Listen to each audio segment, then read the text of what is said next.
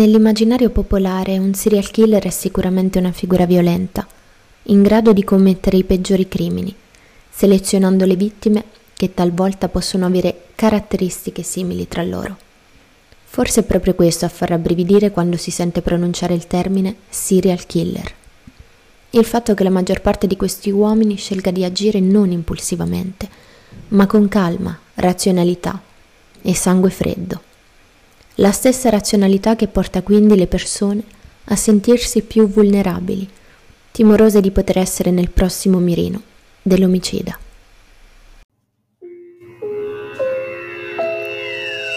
Io sono Francesca e questo è il podcast Irrisolto. Vi racconterò di cold case, misteri, delitti e ovviamente casi risolti. Oggi vi racconterò della storia del killer Zodiac, che in Italia viene chiamato anche killer dello zodiaco. Questa è una storia discussa dai media e dal pubblico di tutto il mondo. Zodiac è stato infatti un criminale statunitense che dal 1968 al 1969 ha commesso 5 omicidi e 2 tentati omicidi. Il nome venne coniato proprio dallo stesso killer, dopo una serie di lettere firmate e inviate alla stampa fino al 1964. Le sue vittime furono quattro uomini e tre donne, di età compresa tra i 16 e i 29 anni, residenti in California. Nelle sue lettere Zodiac affermava di aver commesso un totale di 37 omicidi, che però non furono mai effettivamente accertati. Le sue prime due vittime furono David Arthur Faraday, 17 anni, e Betty Lou Jensen, 16.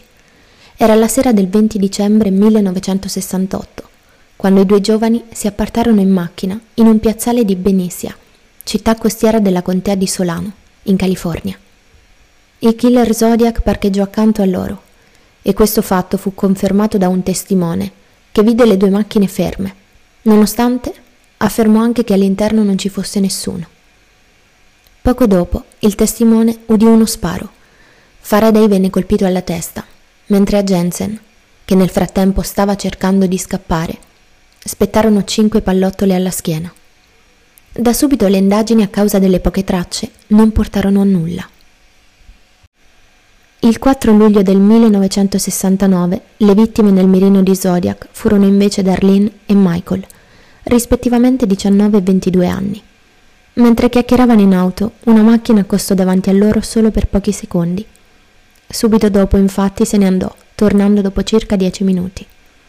Questa volta però si parcheggiò dietro la loro macchina, probabilmente per impedire eventuali fughe. Il killer uscì dalla macchina, puntando loro una torcia, e a quel punto sparò. Darlene morì durante il tragitto per arrivare in ospedale, mentre Michael, nonostante i colpi al volto e al torace, riuscì miracolosamente a salvarsi. Il mese successivo all'ultimo omicidio, l'assassino fece recapitare una lettera a tre diversi quotidiani, il Francisco Examiner, il Times Herald e il San Francisco Chronicle. In queste lettere egli rivendicava la sua colpevolezza nei vari crimini. Le lettere comprendevano numerosi dettagli sulle vittime, oltre che dei crittogrammi, che a detta di Zodiac avrebbero rivelato la sua identità.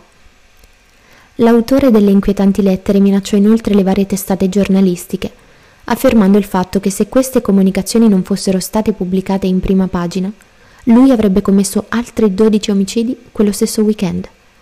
I giornali in questione pubblicarono effettivamente le lettere sulle loro prime pagine e non ci furono conseguenze. Furono proprio due lettori a decifrare il misterioso messaggio. Quest'ultimo si rivelò essere un folle discorso sul piano di uccidere. Il 27 settembre del 1969, invece, Brian Kelvin Hartnell, ragazzo di 20 anni, e Cecilia Ann Shefford, di 22, furono accoltellati in quella che oggi è conosciuta come la Zodiac Island. Quest'isola si trova sul lago Berryessa nella contea di Napa. I due giovani erano sdraiati sul prato quando videro un uomo che indossava degli occhiali neri e un costume da boia avvicinarsi a loro. L'uomo aveva inoltre raffigurato sul petto un simbolo bianco che secondo le indagini corrispondeva proprio al simbolo con cui Zodiac firmava le sue famose lettere.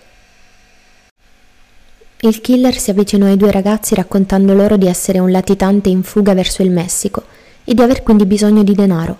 Ordinò a Shepard di legare con una corda Hartnell e successivamente lo stesso Zodiac legò la ragazza.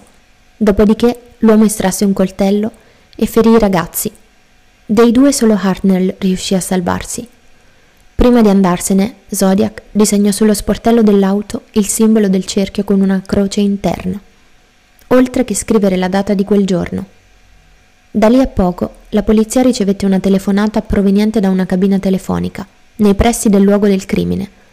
L'uomo confessava l'omicidio appena commesso. L'11 ottobre del 1969 fu invece assassinato a San Francisco un tassista di 29 anni, Paul Stein. Il crimine venne visto dalla finestra di casa di tre ragazzini, che chiamarono subito la polizia.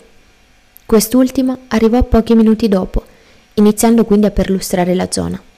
Un agente vide un uomo bianco dileguarsi velocemente, ma non ci diedero troppo peso.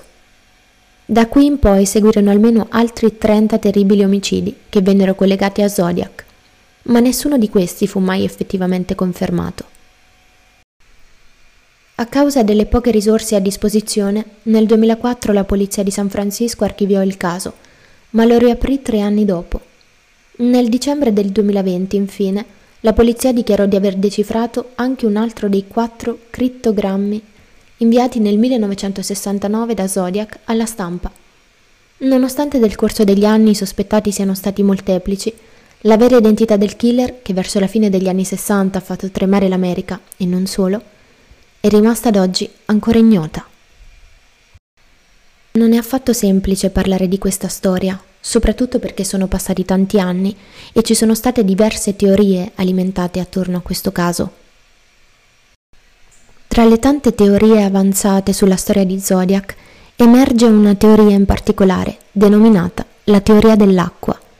Questa teoria infatti legherebbe il killer Zodiac al mostro di Firenze. Se volete saperne di più sulla teoria che legherebbe Zodiac al mostro di Firenze, vi consiglio di ascoltare il podcast di Luca Ward intitolato Zodiac e il mostro di Firenze, la teoria dell'acqua.